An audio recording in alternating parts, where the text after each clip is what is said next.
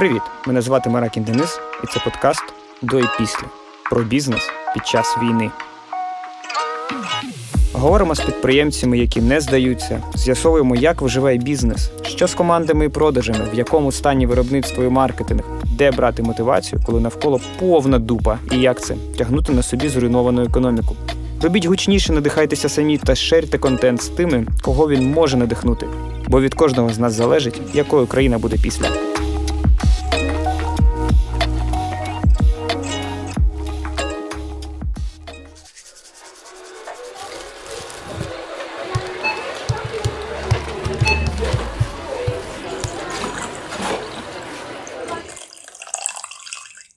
Друзі, всім привіт! Це четвертий випуск подкасту до і після про бізнес під час війни. І сьогодні у мене в гостях одразу дві людини, а всього на студії зараз троє. Це трішки незвично, але ок. Це фаундери компанії Ово, доставка свіжих овочів і фруктів, Рома Милкумов Привіт. і Степан Зіняков. Привіт, привіт. Дуже дякую, що прийшли цю студію, друзі. Ово це класична історія е, успіху стартапу. Два фаундери, маркетологи на свої гроші, на якихось 100 доларів, зробили мінімальний MVP, довели, що модель працює, підняли інвестиції, там фонди, Андрій Федорів, Ті Ventures, і далі полетіли в ринок. І як це часто буває, я або просто знаю фаундерів, або я клієнт їхніх бізнесів, і це випадок, коли я саме клієнт, я замовляю дійсно продукти через ОВО і вважаю це дуже класним, крутим українським продуктом, сервісом. Друзі, дуже дякую, що ви сьогодні з нами. Дякую, Дякую за запрошення. Е, Давайте для початку. Я не знаю, як ми, до речі, будемо. Я Е, можу і- фасилітувати, так? Я думаю, що інтуїтивно ми можемо. Ну Ну, да, так, да. постійно. Як розмова да, тече, так і тече. Е, у нас три блоки взагалі: бізнес, рефлексія і майбутнє. Вони десь трошки перетинаються і так далі. Але спочатку говоримо саме про операційну складову. Тобто, от про що бізнес ОВО, як ви самі це формулюєте? Е, ну, давай я почну. Е, бізнес ова це про, про відносини. Це про відносини між людьми, це про відносини з клієнтами, про відносини до нашої. Е, до, до того, що дає нам природа, і до того, як ми умовно це сприймаємо, якщо так зверху. Да? Угу. Е, Якщо в, в прикладних штуках казати, як це при, приземляється, то, то це. Ну, тобто, ми завжди, коли е, розповідали про ми завжди казали, що на перше місце ставили людей. Тобто наших клієнтів, наших співробітників, наших партнерів, наших інвесторів.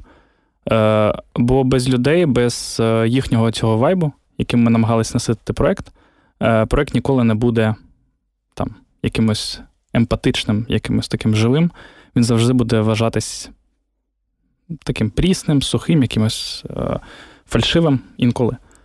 От, тому я думаю, що в першу чергу ова це про відносини, це про, це про людей, це про е, підхід до свого здоров'я, до своєї там. До свого буття, да, тобто там про те, як ти там сприймаєш свій, раціон, свій день. Е, от, і ну, я думаю, що це, це основне. А якщо говорити саме про складові Мгм. операційні, так, складові операційні бізнесу, тобто е, від складу до клієнта, тобто, Мгм. тобто з чого е, взагалі ОВО, як е, бізнес, яких процесів він Мгм. Ну, складається? а, і тут ми з декількох юнітів. Ми з Романом розділяємо його, коли там малюємо різні схемки. По у нас є декілька юнітів. Там це IT-частина, закупівельна частина, там де продуктова. Тобто, де ми купуємо продукти, як ми їх відбираємо. Потім йде частина пакувальна і частина логістична. Тобто чотири частини. Окей. Ну, такі чотири блоки плюс маркетинг. Зараз просто він е, дуже сильно врізаний, а Мгм. до війни була ще й така частина. Угу. Е, тобто, якщо от е, ми пройдемось по всіх чотирьох по, по черзі, тобто все починається зі е, Айтішки, тобто клієнт же замовляє ну, да, в да, додатку якщо, або flow, в, да. Да, угу. і в веб. Я, наприклад, завжди в веб чому замовляв, мені так зручніше було. Далі йде закупівля. Ну, у вас же не під замовлення людини закупівля, Ні. у вас же закупівля, угу. типу, там велика оптова закупівля, так, та, так. на базах, я так угу. розумію. Е, потім ви складаєте це замовлення, отримуєте замовлення від людини, складаєте його на своєму складі, і вже кур'єр везе додому прямо так, до людини. Так, так. Окей. Е, тут коротко просто пригадаю, що я пам'ятаю історію початку, коли чия це була BMW. Це не BMW, це була Mazda. Mazda? Mazda. А я чомусь думав, BMW я так пригадую. Ну, типу, що ви, оскільки тільки починали і mm-hmm. робили MVP, то ви самі на своїй машині на Мазді yeah, розвозили yeah, yeah. пакунки. Я uh-huh. Ага. Я чомусь думав BMW. Не знаю, так, в пам'яті. Знаєш, типу, окей, Mazda. Ну, ти притягнув і зараз BMW. Е, окей. Бізнес до 24 лютого. Я пам'ятаю, можливо, це грудень або січень. Федорів постив страцесію якусь угу. спільну інвесторів з вами. Да, да. І там були красиві цифри на екранах. Тобто там все зростало, все угу. неслося, і прям дуже активний да. зріст був у Ово в українському ринку. Давайте от поговоримо про те, що відбувалося до 24 лютого от впритул mm-hmm. у вас, до січень лютий. До речі, от е, до тієї страцесії вона там така цікава в, в тому сенсі, що це був, була десь середина січня. Ага. І і ми якраз там сиділи. Там є, е, там були ми з Андрієм, був е, Олег Малянков з Ті Ventures. Угу. І якраз тоді проходила зйомка New York Times вони писали статтю про те, як Київ сприймає оці, оце інфополе стосовно війни. І в нас е, є, до речі, е, фотка в Нью-Йорк Таймсі, де от прям ми на цій страцесі сидимо і ну, там розповідаємо про те, що ну, скоріш за все, за все не буде війни, бо ну як так, у 21 столітті просто так взяти і напасти. От. Ну і в принципі, тон тієї страцесії і і того часу він був такий, що ну, окей, там є е, певні побоювання, але все одно раціональних аргументів, що війни не буде, було більше, ніж що вона почнеться. Я теж саме через раціо дуже сильно помилився. Я такий раціо, да ніколи. Ну, це алогічно і так далі. І це всім нам ляпас від людей, які не користуються раціо, знаєте. На майбутнє реально. Да. Е, Окей, по бенчмарках. Угу. От Квадратні метри, склади, команда, там кількість замовлень, які mm. головні бенчмарки от е, до війни були у сервіса ОВО. Е, Можна сказати про ревеню. У нас за 21 рік доволі суттєва така цифра була це під мільйон доларів. Під мільйон доларів ревеню на рік. Да. Так. Е, В принципі, ну, там цифри публічні, gross margin там на рівні там, 40, 35-40%. Що ще Два склади. Да, два склади. Виручка на один квадратний метр складу у нас ми там рахували, була під тисячу доларів. Ну, Це для це такий показник ретейла. Ну, ретейл часто рівняється на цей показник. Типу, е, виручка на квадратний метр. Ага, Складу. прикольно. Я не чув про такий. Так, е, Зовсім benchmark. не діджитальний показник, бо квадратні метри в діджиталі, типу, взагалі не в'яжуться, mm. але типу, от ми інколи, коли з ретейлом спілкуємось, кажемо про такі. Або вони зрозумілі цифри, да. Mm-hmm. Да, Потім із таких цікавеньких штук. Ну, там, Об'єм е... товарів можемо там 20 тонн в середньому ми на там, на 5 днів. Да. 20 на, тонн овочів і фруктів на 5 днів да. доставляли так, до людей. На тиждень. Ого. Mm-hmm. Ого, це прям об'єм. Ну, да, такий був колись об'єм. Але ну, ще з цікавих штук. Ну, там, У нас є там наші показники, які ми там е, з Ромою пишаємось, такі, як там що швидкість е, з збирання одного замовлення там з 12 хвилин на 7 хвилин. О. Там, ну, Колись це було по півгодини на одне замовлення. Там mm-hmm. там система. Ну, айтішка нас дуже пишаємося своєю айтішкою. Типу, ми її зробили прям дуже прикольно. Е, А якщо от повернутися саме до бенчмарків, команда взагалі, скільки людей в ОВО було до війни? 20, ну там Десь близько 60 людей. 60 людей. Ну, це на піку, да. Тобто да. треба розуміти, ага. там же є м, кур'єри, е, так же само збиральники, це ж е, динамічний динамічний показник. Угу. Тобто, якщо там сьогодні замовлень там 150, значить виїжджає там 18 кур'єрів там орієнтовно.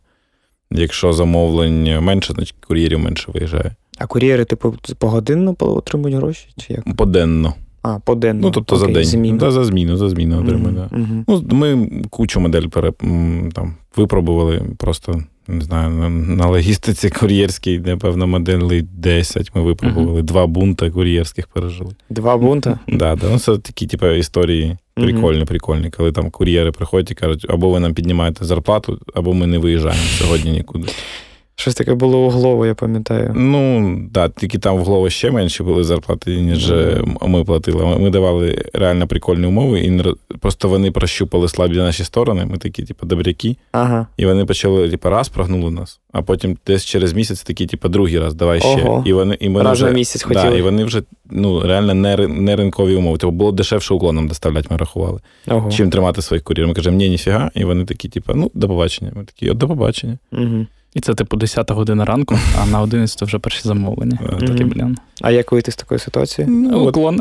Поклон, Да. сідаєш сам, І їдеш. просиш ті, хто працює там на бек-офісі, у кого є машини, вони теж сідають, і от потихеньку поїхав. Ага. Клієнтам дзвониш, каже, вибачте за запізнення, бонуси роздаєш. І все. А от з цих 60 людей, які ви назвали, саме бек-офісу, скільки? Ну, не бек, а просто хто в офісі.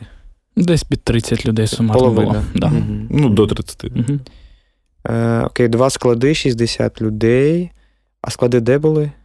На Антоновича один біля Конституційного суду, біля ЖК Чикаго, Ага. а інший на тепловозна, це у нас між Пазняками і Березняками. Тобто правий і І лівий берег. Так, так. А великий це за розміром Ну, десь орієнтовно по 100 квадратів кожен. 100 Да, один більший, там десь Мгм. 120-130 другий. І в цих складах е, фактично зберігаються в ящиках е, всі позиції. В холодильних камерах.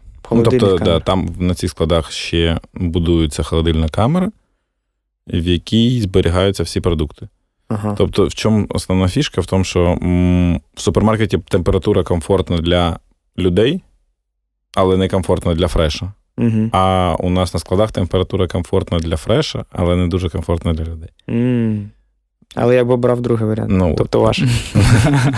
Того є такі да, моменти. Просто фреш найважча категорія. От ми з кимось з рітейлом не спілкувалися, найважча категорія взагалі в рітейлі це фреш. Угу. А скільки клієнтів е, активних? От якщо брати там 21 рік, сезон, пік, я думаю, пік це літо, правильно? Не завжди. Це весна, мабуть. Ага. От, до речі, в нас була. Якщо брати активних, активних, то це близько там 16-17 тисяч. Це Київ. Ну, Київ і там, Ну, давай да, так, там. тип, мам, там 15-20 Ірпінь, Буча, Вишневе. А ви, там, тобто, трішки чуть-чуть, перед да, трішки, трішки, да, трішки да, да. возили. окей, круто. Середній чек. На той момент було 840 гривень. Угу. Якщо не ну, на той момент це там. А, да, по, по року, по року у нас було і Мгм. 780. Ну, типа, якщо ми приплюсуємо всі мінуси, бо просто останні там передноворічні, вони ж завжди там чек, типу, вищий. Угу.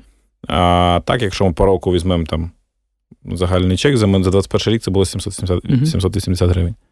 Я просто коли бачив цифру про середній чек, ви десь її казали, я не пам'ятаю, в якому саме інтерв'ю там або в матеріалі.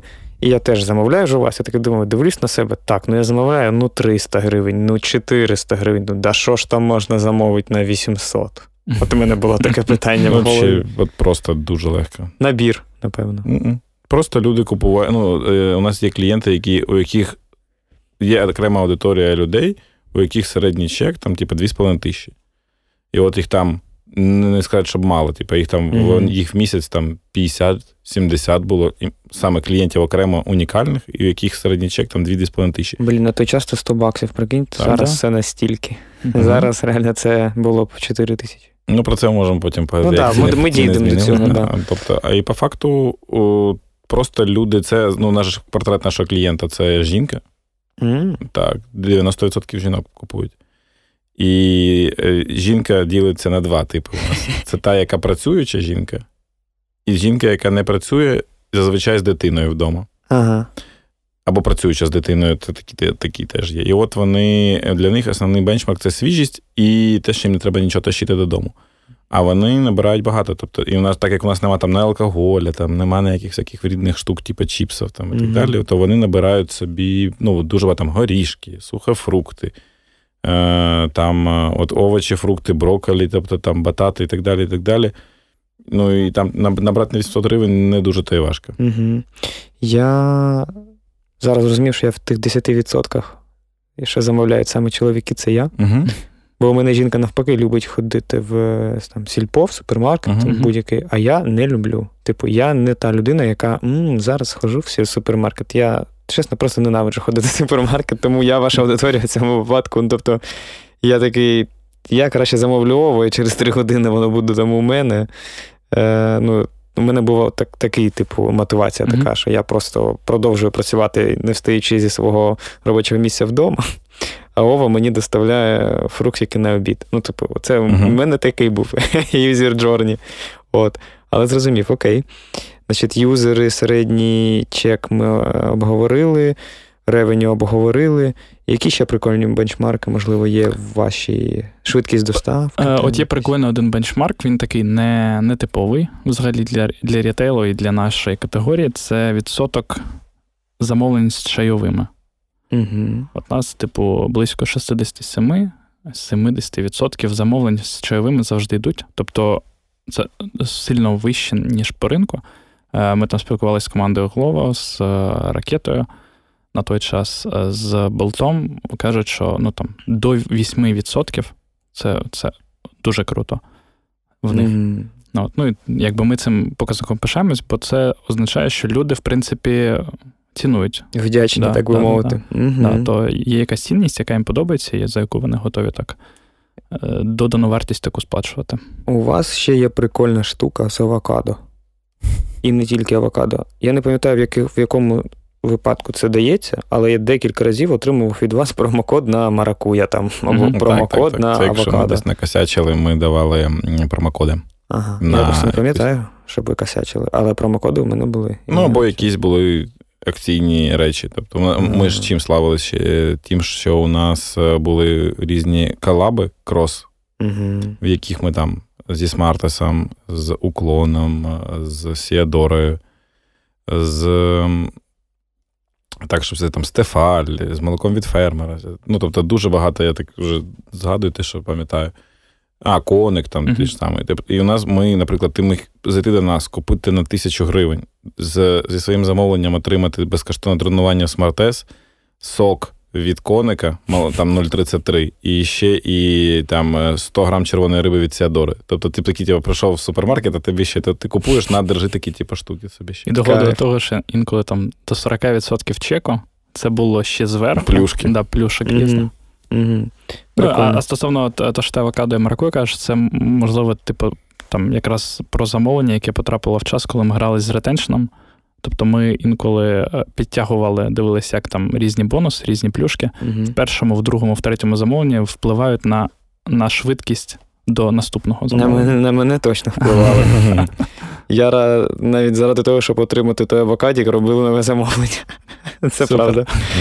От маркетологи вони шарять, тому що як це працює, як це робиться. Окей, а трошки повернемось до кур'єрів. От їх було там, да, різна динамічна кількість, але можемо сказати, скільки у них, скільки грошей кур'єри ваші отримували? Просто я хочу зрозуміти, що таке вище ринку. Ну, давай на, на давай тут розберемо вище ринку. Як? Тобто, у нас кур'єри працюють ще не повний робочий день. Ага. Тобто вони працюють, хтось, наприклад, працює тільки там з 10 до 2. Ага. Хтось працює повний день е, там з 10, і останнє замовлення він.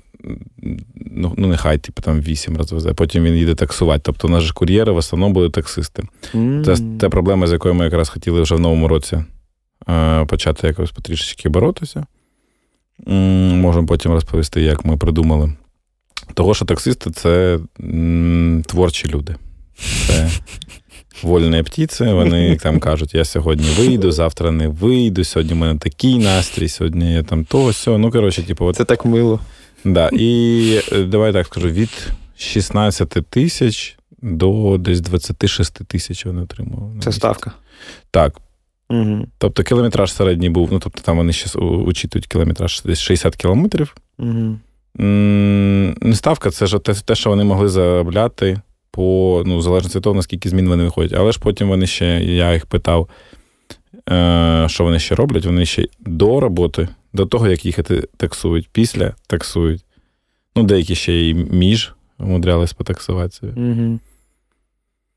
Окей. Тобто вони десь, десь так і отримали. Ну, ну це вони не чекають. Ну, тобто, углова ж ти типу, чекаєш під закладами, в тебе немає там. Можливості сходити в туалет нормальний, там помити руки, поїсти. У нас же вони могли е, сидіти, можуть сидіти на складах, собі поїсти. Навіть ми даємо, що у нас є там продукти, які там, наприклад, там подавлений якийсь помідор, він клієнту вже не поїде, але mm-hmm. ну, його, якщо зараз порізать з'їсти, типу ок. Там, там, там така. Була у вас якась зона очікування для них? Так, так, так, так. Кухонька така була. Mm-hmm. Да, кухонька, де можна було чай, кава, е, мікроволновка, туалет. Е, ну, тобто, типу, ти якби взимку не мерзнеш, влітку не не потієш, не сидиш в машині. Ну, така, так, Такі умови були. Які у вас були плани на цей рік, на 22-й рік? Ну от. Е, Ром, хоч ти розкажи, хоч. Страцесія ж була в січні. Да, да, в січні е, були дуже такі амбітні плани. Е, Один з планів ми там зараз все одно реалізовуємо, дивлячись на на ситуацію, да, всю. Е, от. Якщо так масками казати, то плани були такі, що 21 рік ми за рік, е, можна сказати, виросли в десь біля 10 разів. Тобто з 20, ну, условно, останні місці 20-го, там грудень, і грудень 21-го це там 10-12х. І дуже багато досвіду отримали, прям такого специфічного і і не дуже. І там 22-й рік якраз був направлений на те, щоб ми отой досвід, який там був в 21-му, ми його з ним якось почали системно працювати в 22-му і вже там могли ринку давати дійсно кращий, системно кращий продукт, продукт, який там буде і візуально, і тактильно, і по сприйняттям на дуже гідному рівні, який зможе конкурувати і виходити на інші ринки. Я просто коли ти кажеш, там, да, що mm е, там, за рік побудували, я, для мене просто те, що ви робите, асоціюється з дуже-дуже великою операційною mm пиздячкою. Я не знаю, як це Так і є. Хтось робить тільки логістику, хтось робить тільки е, ну, там, закупівлю, там, а хтось робить тільки IT, а ви взяли і робите чотири напрями одночасно. І ну, мені здається, це дуже навантаження велике операційне на всі процеси, всі uh-huh. процесинг всього. Uh-huh. Я не знаю, скільки там у вас dashboard ів, щоб все це бачити в live і, не в live і, але блін, ну. Ну, да, це дуже велика операційка. Uh-huh. Ми директора міняли вже два рази операційного. У нас минуле минуле літо це взагалі було якийсь такий е, період прям експериментів, таких, які нам доволі дорого обійшлись. Причому в прямому сенсі, тобто прямі витрати, і витрати, які ми там ще отримали, потім які нас доганяли там протягом, мабуть, трьох-чотирьох місяців після зміни тієї команди. От, Ну і от насправді про те, що ти кажеш, е, не дивлячись на те, що операційка доволі об'ємна. Е, там ключових показників це там, мабуть, до 10, е, які, в принципі, показують цю картинку. Тобто, якщо там десь, тобто там стаєш якісь рамки, що цей показник плюс-мінус має бути в цих межах, якщо він так і є, то то значить, що окей, працює. Навіть 4, якщо ти хочеш ага. е, швидку швидку аналітику провести, от ми. Там у мене було таке заняття, я любив розписувати там на всяких сайтах, чому Quick Delivery не не, не працює моделька ніколи. Ну, типу, ніколи не запрацює. І от зараз ми бачимо, що вони закриваються. Угу. Тобто ключові показники середній чек, Customer Acquisition Cost, Гросмаржа, яка в тебе є. В принципі, цих три а, і достатньо. А, ну і вартість. Да, да, ну, е, да, умовно, да, ретеншн він підв'язується під Customer Acquisition Cost, там mm-hmm. різні показники операційні до грос-маржі, тобто ти можеш вже з цих основних ну, там ще можна взяти. упаковку, там можна порахувати mm-hmm. логістика. Це от, є упаковка і логістика, так, да, економіка, типу, mm-hmm. і і вона ніколи не зайдеться, коли в тебе там середній чек, типу 140 гривень, а це середній чек Quick Delivery. Ну, тому що 15 хвилин що людина хоче? Там пачку молока, пиво, яке, там муку, сіль, цукор. Це кукер був такий, я думаю, mm-hmm. це вони. Да. Угу. Окей. Е, Так щодо планів. Тобто ви хотіли просто зрости там X7, наприклад, або. Ми хотіли е, закріпитись на ринку Києва, це покрити весь Київ оперативною доставкою швидкою, угу. е, і почати рух на інші міста, інші міста можливо, інші країни. Були угу. такі розрахунки там. Ну, оперативною доставкою це не не 15 хвилин. А от, година. ми для себе порахували година, година, година 20. Тобто нам не потрібні були ще, нам треба було ще провести експерименти, який оптимальний час очікування клієнтам замовлення. Угу.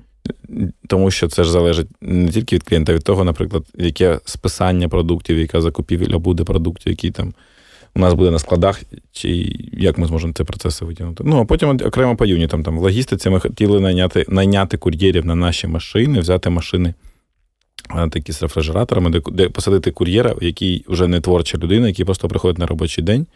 Ми йому там заправляємо машину, і він її там паркує біля складу.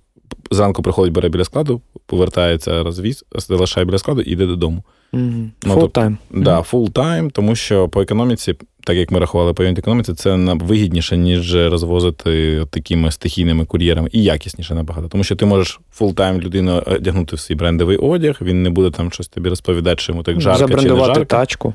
Забрендувати тачку можна, да. Тобто, mm-hmm. це е, стосовно логістики, потім по асортименту.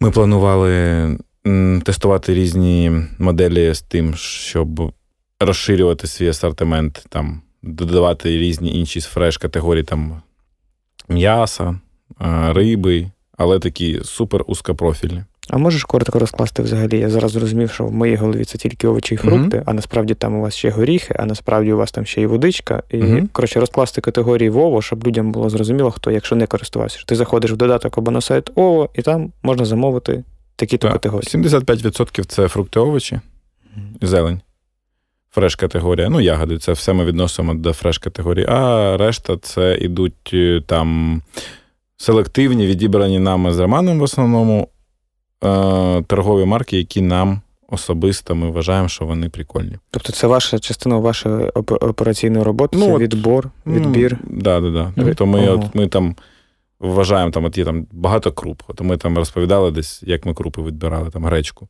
Ми там купили 10 пачок гречки і 10 зварили. Там, І процес там. Кайф. Да, І ми там для себе вибрали, що, наприклад, оці три бренди, самі ок. Поспілкувались, там один з них дав найкращі для нас умови на, на той час. Кажемо, окей, будемо поки тебе продавати. І критерії були які, що, умовно, якщо людина приходить в супермаркет, то в неї є там на вибір декілька цінових сегментів. Полиця завжди, да, Тобто, да. якщо я не можу цей купити, я купую цей. Якщо я хочу навпаки трохи краще, я купую цей.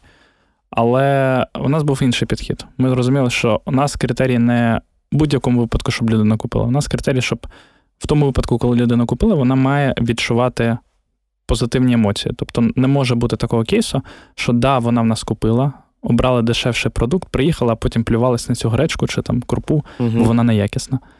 Вона краще в нас не купить, а в нас купить наш клієнт, да? але вона дійсно буде там казати: блін, оце, оце прикольно, приємні відчуття від кожної позиції і там. Це такий да, філософський філософський підхід наш з Ромою. Тобто ми такі, е, коли описали, що ми робимо, типу, ми будуємо світ, який подобається особисто нам, а той, хто розділяє це, ну, типу, може спокійно розділити. Як як можна вам не довіряти? От скажи, от як можна не довіряти людям, які самі перепробують гречку? Респект, це дуже круто. І, до речі, в мене було питання, бо є трішки magic в в тому, як ви це робите. Я не знаю, як ви це робите, але я, як клієнт на собі це відчував. Ви знаєш, коли приходиш на ринок mm-hmm. або в супермаркет за овочами або фруктами, м- якийсь ок, якісь трішки полежали, якісь, ну, коротше, різні. Mm-hmm. Треба відбирати. Оце перебор там і так далі. Я не люблю дуже цю штуку. А коли замовляєш Вову, я зараз наче рекламую, знаєте? А коли замовляєш Вову, то тупо приїжджають е, однаково великі, сочні, якісь, не знаю, яскраві, красиві фрукти і овочі. Тобто, наче їх реально вручну перебрав хтось. Я не знаю, ну, чи це так. Як так це часто відбувається. Е, Тобто, перше, це є. Такі секрети розповімо. Взагалі є 10 е, level ів якості фреша. Ого. І, ну, наприклад, рітейл назвемо мас-маркет рітейл. Okay. Закуповує категорії там 5-6. Це супермаркети. Ну, це де супермаркети економ-класу. Okay. 5-6 категорій. Тобто, якщо є картопля там. Ну, можна купити там картоплю кругленьку, красивеньку, таку в ладошечку. А можна купити таку кусеньку, маленьку, чуть-чуть вяленьку, там, ну, продавати за ту ж ціну, і типу, але маржа побільше. Категорія 5-6, ага. от вони купують це. Потім супермаркети для середнього класу купують десь 7-8 категорію. А ми закуповували 8, 9, 10. Тобто навіть авокадо це великий м, ем, такий. Велика така фішечка супермаркетів. От часто пишуть авокадо 35 гривень. Ти mm-hmm. там дивишся, там калібр маленький. А ми, наприклад, купували ну, такі. от У нас. У вас великі авокадіки, да. я їх пам'ятаю. Да, такі, І по ціні вони коштують насправді дешевше, ніж би там вони коштували в якомусь іншому супермаркеті. Mm. Тому що супермаркет закуповує там трішки менше візуально, там там буде видно, що він менше, але просто він в ціні в закупівелі дешевше на 30%, наприклад. Так, а можемо зараз трошки от про ці, якщо категорії взяти. Uh-huh. Ви зараз мені світ відкрили, я не знав, що є стільки категорій у саме да, у фруктів і овочів. Так от, а наскільки відрізняється ціна закупівлі п'ятої від дев'ятої категорії? Сильно відрізняється. Ще й від об'єму відрізняється.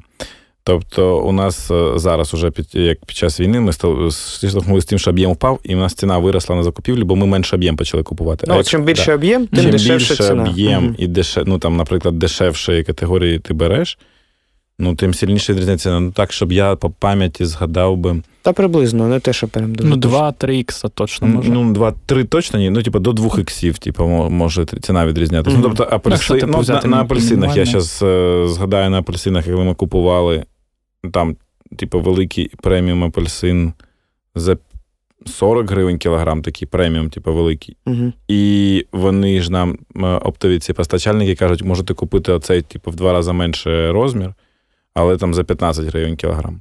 Угу. Ну, тобто, ну, якщо... Це 3 ікса. Ну, да, до 3 іксів. Ну, тобто, угу. ну, типу, ціна може так відрізнятися. Ну, це ж і різний на смак, і різний на якість, і так далі. і так далі. Прикольно.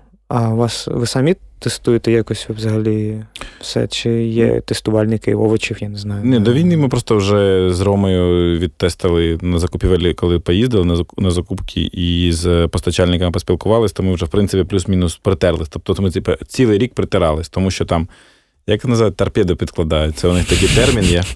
Це коли ти замовляєш, наприклад, там палету палету кабачка, тобі приїжджає е, від України, ну, там українського фермера, наприклад. Типу, тобі приїжджає ця палета кабачка, а він, а він там всередину палети, так, щоб не, ти не зміг візуально, поки ти там це не розріжеш не і не розбереш, тобто не приймеш на склад, не зміг зрозуміти, він там, що, типу, два там ящика кабачка закидує там, типу, гнилих.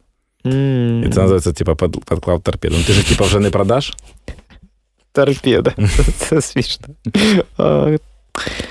Не думав, що так фермери роблять. Я Ой, думав... да. Ой, ще не таке роблять. До речі, технічно вирішували проблему з якістю, якщо тут в сторону айтішки от ага. повернутись, то в нас ну, була одна з метрик, то що Стьопа каже, це там швидкість збирання одного замовлення. І воно там ну, не має перевищувати умовних там 15 хвилин, плюс-мінус. І як було там на старті, то там людина збирала, просто там клала на ваги, записувала там вагу, вклала позицію в цей пакет, збирала таким чином. І ми почали там зі своїми людьми на скаді е, дивитися, що окей, там вона витрачає час на рутинні операції, типу, більшість часу. Чи може вона витрачати цей самий час на відбір самої позиції, а щоб вся рутина робилася автоматично? І ми так там ітераціями придумали інтерфейс збірника, тобто який там автоматично з е, вагів підтягував підтягував е, цифри в е, планшет, там автоматично він відправляв їх клієнту. І перегорнулася ситуація таким чином, що там 70% свого часу збірник витрачав на те, що просто розглядав позиції, щоб mm. краще зібрати в пакет. Ну, ще ми його штрафували. Ну, ми придумали, що їх треба штрафувати. Тому що е, треба розуміти, типу, ми до всіх людей нормально відносимося, але типу, збірники часто, якщо ти їм даєш трошечки слабінки, вони починають очкувати. І тоді ти вже такий, типу, а як ти вас заставить працювати, а як ще щось. І ми навіть ну, дуже багато ми, наш е, начальник складу, теж вже якийсь п'ятий був. Е, він, е, ну, їх вже там дуже багато поміняли за цей час. Е, з секундоміром ми міряли, типу, скільки в нього виходить на зборку. І потім ми вивішували, наприклад, ми розуміємо, що авокадо є в 60% замовленнях. Отже, не треба, щоб він щоб збиральник біжав за авокадо кудись там, типу, в край холодильної там камери. а повинно, щоб в нього був бути стіл, а над столом повинні бути маленькі ніші, в яких є най, е, ну, типу, найзамовленіші товари. Угу. І от він просто бере рукою бам-бам. Це Тобто, як оптимізація Так, кожного так, метру. Да, і в нього більше часу звільняється для того, щоб за, за рахунок цієї супероптимізації, в нього більше часу звільняється для того, щоб він мог роздивитися, там щось таке відкласти, е, а і тільки якісно класти людям. І тоді, плюс ми на це наклали штрафи, тому що ми провели таку систему, ми запустили трекінг. Якщо тобі приїхав там якийсь, ну от е, хріновий, ну з авокадо такий приклад, бо він, в принципі, візуально важко відрізнити, там він всередині чорний чи не чорний. Угу. Це від партії залежить. От, наприклад, тобі поклали е, огірок, який такий запліснівів. Ну, тебе прям видно, тупо запліснівів. Е, І ми можемо відслідкувати, хто саме, який збиральник, на якій зміні, в який день поклав тобі цей огірок. І, Та з якої партії та з якої закупки. партії закупки цей огірок, тому що проблема може бути не в збиральнику, а в огірках. Ну, там проблема і в збиральнику в огірках тоді насправді Мгм. виходить. І тоді питання і до збиральника, якого, якщо в цей день, наприклад, жалоба у багатьох людей на огірок, тоді ми розуміємо, що якби збиральники тут не, не так, щоб сильно винні, а більше винен закупівельник, який якимсь чином пропустив цю партію а, огірка на склад. Ого. У вас big data насправді вже є якась своя. Дата лейк у нас є такий свій. Угу.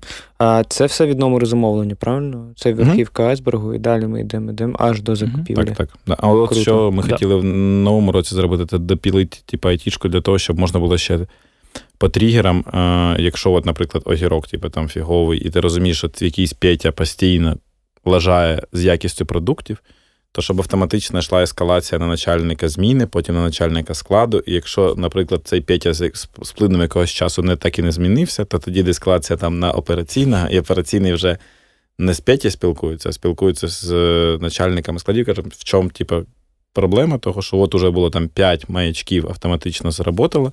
Ви повинні були з ним провести якусь розмову, щоб він покращив свою роботу. Він не покращив, типу, чого ви тоді його не звільняєте? Угу. Ну, типу, от, от таку штуку ми хотіли на всіх етапах взагалі е, зробити. Скажіть Так, коротко. Да, да, sorry, якщо Ага. е, доповню, якщо так е, узагальнювати, то в нас 20-й рік це був умовно пошук та нащупування такого product market fit. 21-й, перша половина це було там становлення продукту і там прощупування маркетингу. Остання половина 21 і 22 це якраз був там на процеси виділений, тобто, щоб ці процеси, які в нас є, Мгм. зробити їх такими, що умовно неважливо в якій країні, з яким продуктом люди, люди будуть працювати. Воно повинно бути якісне і однаково завжди прогнозоване. Окей. Ніч, ранок і день 24 лютого, де ви були? Як ви це зустріли? Що ви відчували?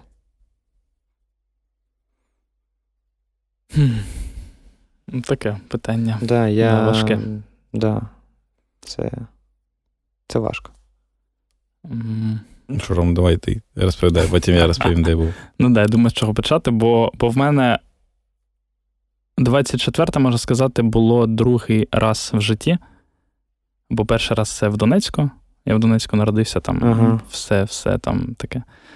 Всю юність і там про- провів. І, і в університеті якраз поступив, якраз там почалась Угу. війна там. Ти в Донецькому університеті вчився. Да, Поступив, Донецький національний технічний Мгм. університет. М, Якщо казати про 24 лютого 22 року, цього року, да, то м, я був в Тернопілі зі, зі своєю дівчиною, з братами. Е, ми прокинулись десь там 4.30 від того, що е, літаки е, над, над Тернополем літали наші. Тобто просто підняли авіацію для того, щоб звільнити смуги, якщо там Мгм. будуть якісь спроби розбомбити їх. От. І ну, це був такий стрес.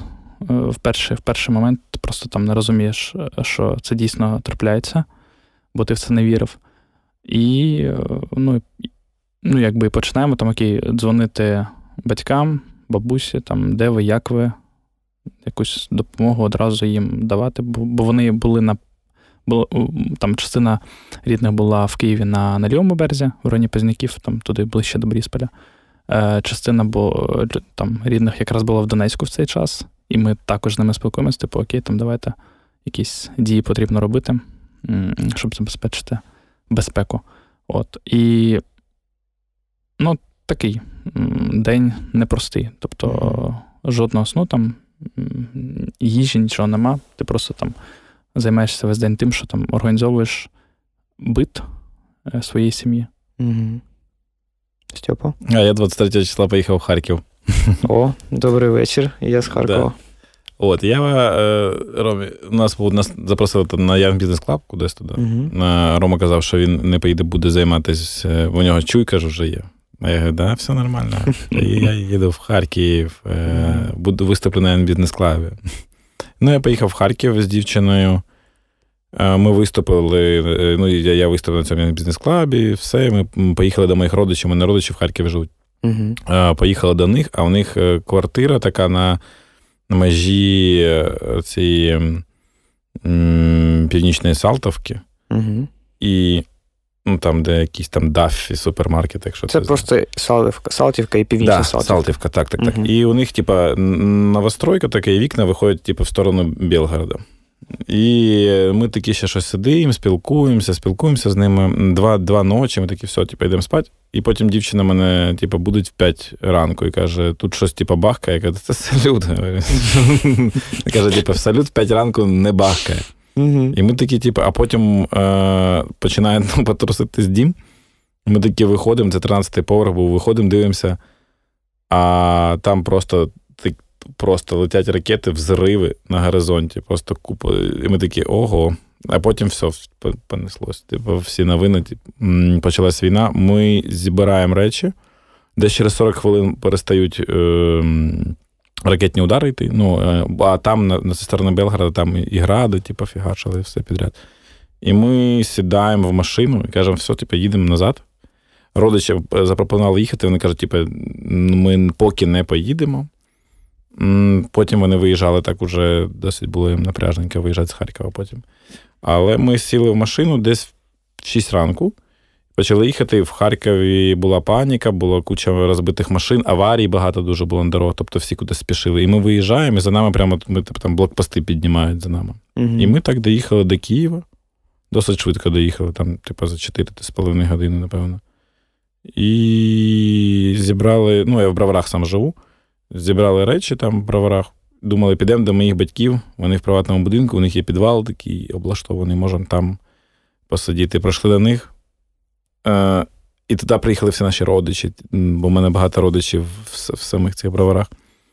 І ми розуміємо, що емоційно важко дуже знаходитись з родичами, які всі там в паніки бігають. І потім один наш е, з Роман друг Е, зателефонував, каже: в мене у батьків є будинок, який ну, там, типу, на території є будинок, мій, якби його, як гостєвий домик, типу, mm-hmm. в Тернопільській області, там в селі. Усатинський район. Він каже, А Рома в Тернопілі. А Рома тоді далі вже поїхав mm-hmm. на той момент. Mm-hmm. І він каже: типу, приїжджайте туди. І ми такі з дівчиною подивилися, що ми ну, ну, то реально не вивеземо з моїми родичами дуже довго знаходитись. Ну, типу, не в обіду. Ну, ну це зрозуміло да. для всіх історія. насправді. Да, і ми сіли і далі просто поїхали. Тобто ми їхали. Ну, я за кермом був десь годин 20 20 годин, напевно. І ми доїхали вже там під 6 ранку туди, вже mm-hmm. під Тернопільську, в Тернопільську область, і там були перших два місяці. Е, Менеджерство перших днів війни. Що ви робили з компанією взагалі? Ну, ми десь о 9 чи 8 ранку, 24-го, е, написали в чат, що, типу, ми ми, ми всі на зв'язку. Якщо комусь потрібна якась наша допомога, там особисто грошима, логістикою, чимось, руками, то ви можете там не не соромитись, е, смикати напряму нас. У всіх є наш контакт. Е, Перше, друге, е, написали, що там ті залишки, які на складах, ну тобто з ними потрібно, давайте вирішимо, що з ними робити. І, в принципі, там одразу через день. 27-го. Да, 27-го 27 ми відкрили склади. Тобто, ну, багато наших е, насправді залишились працівників в Києві. Ем, І ми 27 числа перейшли на склади наші працівники і вигрузили все взагалі під чисту на на, на ТРО, на ЗСУ. На, Ми там по знайомим організували, кому це щоб потрапило в надійні руки. А потім ми по, просто в один момент стали таким волонтерським штабом. Тобто два склади ми збирали на. Ну, а далі почалася історія. Давай. Тут у нас є такий тут е, період, коли ми не працювали як ОВО, а працювали тільки як волонтери. Це десь три місяці тривало, так? Да? Так. Угу. Тільки як волонтери. Тобто через ОВО можна було отримати гуманітарну допомогу, угу. так? Да. Е, ми... Ну, ну, ми зрозуміли, що наша е, окей, там точно хочеться і є там ресурс допомагати. Е, там пер, Перший тиждень, два, мабуть, навіть. Там Через партнерів з партнерами допомагали різними станціями, раціями, броніками і цим всім. Але потім, якби зрозуміло, що окей, там ну це не наш фокус, ми там не сильно розуміємось, ми можемо туди там зануритися і вивчити ту штуку, але там точно ми не будемо такі ефективні, як там решта фондів. Нема сенсу нам туди лізти. І ми сфокусувались на гуманітарних питаннях. Це там то, що стосується продуктів, е, ліки в нас були. Так, нас... да, ми на початку взагалі сказали, що uh-huh. дали такий кліч. Типу, якщо ви виїжджаєте з Києва і у вас вдома залишаються якісь продукти, ви можете їх завести на наш склад. Ну і ми їх просто віддамо. І нам понавозили просто магазини писали. Ну, маленькі там гастрономчики, е, типу там ключі у охоронця. Ми там скажемо, приїдьте, заберіть, типу, все собі на склад. Ну і от у нас ми все згрібали, все згрібали, там і продукти, і ліки, і бурса нам матраси з подушками дали. Потім на них спала ТРО Академгородка. Е, Ой, бурса. І ТРО Академгородка. Коротше, от ми все це збирали, все підряд. І речі збирали, дитяче харчування, памп. Тобто ми ж цим типу, не займалися ніколи. Потім а, почали формувати. Ми розуміємо, що типу, приїжджають люди, ті, кому треба, вони там щось беруть. Ну, типу, почався хаос. Ми такі, окей, давай упорядочимо цю штуку. І ви це менеджери видали, наскільки я розумію. Mm? Може, не було в Києві, ви це ви це видали на ремоуті. Це да, да, да, да. Так у нас і так офісу немає. Ну, типу, нам не не звикати працювати на ремоуті. А у вас реально офісу Ні, не було? Немає, не, окей, ніколи окей. не було. І ми запускаємо такий процес, що формуємо набори. Вони були теж динамічними. Тобто, ну, типу, ти ж ніколи не знаєш, що в тебе всередині, але він формувався таким чином, що тобі повинно на сім'ю з двох людей на тиждень хватити продуктів. Mm-hmm. Там були там наша ряба МХП, от вони дуже багато там. Багато тонн 10, напевно, вони там нам перекинули курятини, там молоко різне. Ну, з інших. Коротше, у нас було десь в середньому набор важив кілограм 12. Один. Один. І от його ми роздавали його можна було прийти до нас, вистачає. можна було прийти до нас на склад і взяти набір. Тобто їх збирали наші пакувальники, просто типу, ти приходив, збрав один набір в одні руки. А і потім приїжджали різні організації по типу життєлюб, uh по типу просто якісь чувачки, які там е, показують, що я в будин, з будинку престарілих, типу, нас всі кинули. Нам тут, типу, у нас тут 30 пенсіонерів, які вже самі себе не можуть обслуговувати нема продуктів, там в пущі водиці, я пам'ятаю. І от там вони приїжджали. Ну, далі вже організація до нас присосувалась, і ми так перейшли потихеньку на те, щоб тільки продукти, тобто ми вже сказали, типу, ліки ні, тому що ця штука виявилася досить така, ну, знаєш, небезпечна.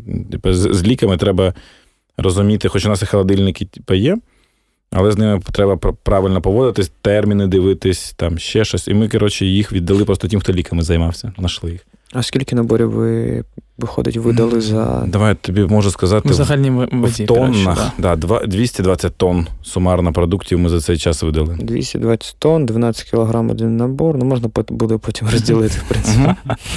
Ну, десь там до 15 тисяч, напевно, виходить. Наборів, тобто сумарно вони всі такі були. От. І потім ми переключились. Тобто, я зараз таку історію, як ми дійшли до того, що відновили роботу. Ага. Доведу. Потім вже в Києві почали відкриватись магазини.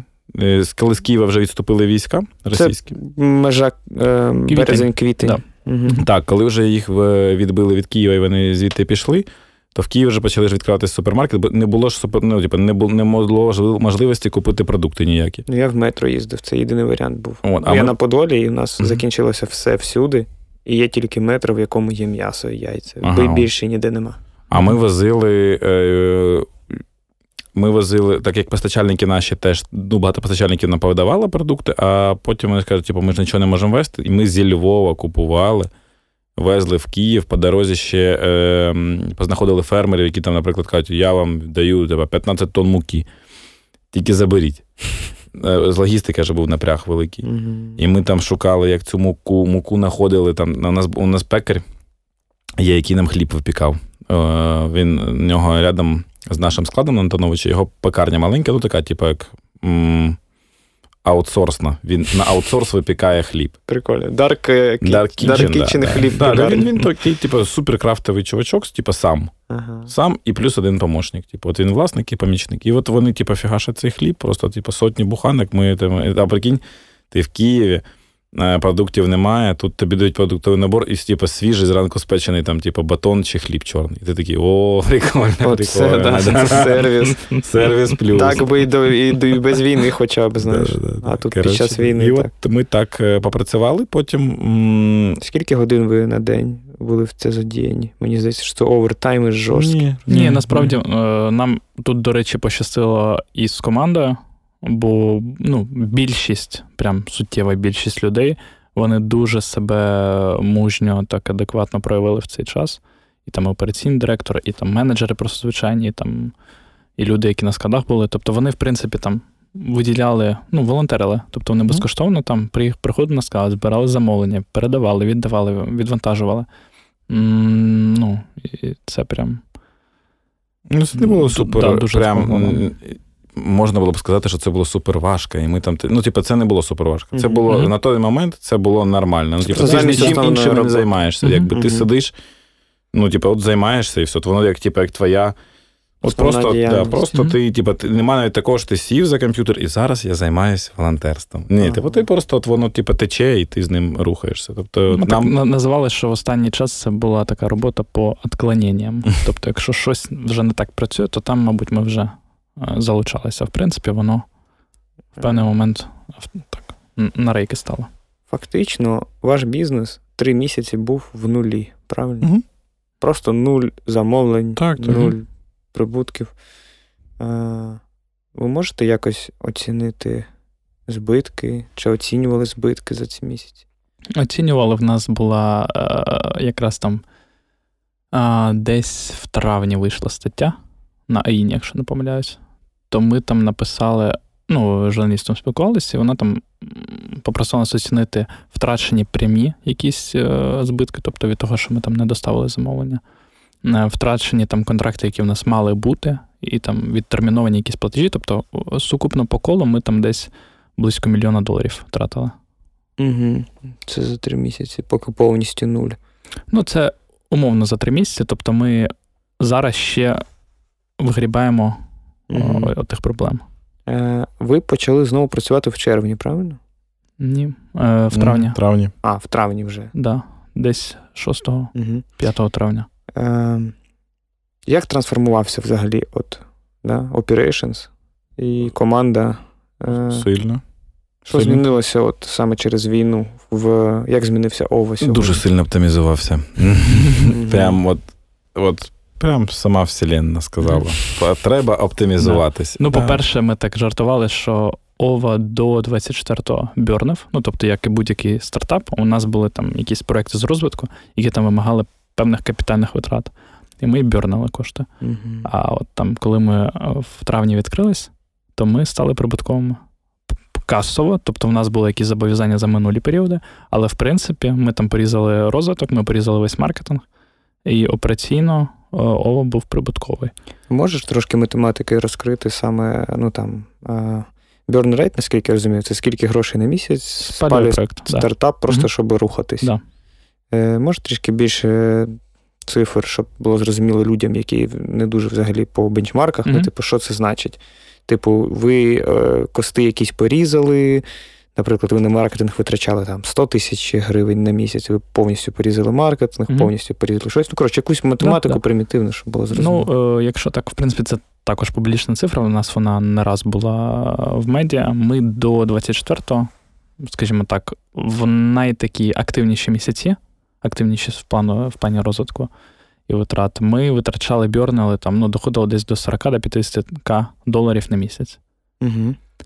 Е, в травні е, ми порізали весь paid маркетинг, тобто ми взагалі нуль гривень платили на, якесь залучення клієнтів. Типу Facebook, Google, все Взагалі в нічого. топку. Да. Угу.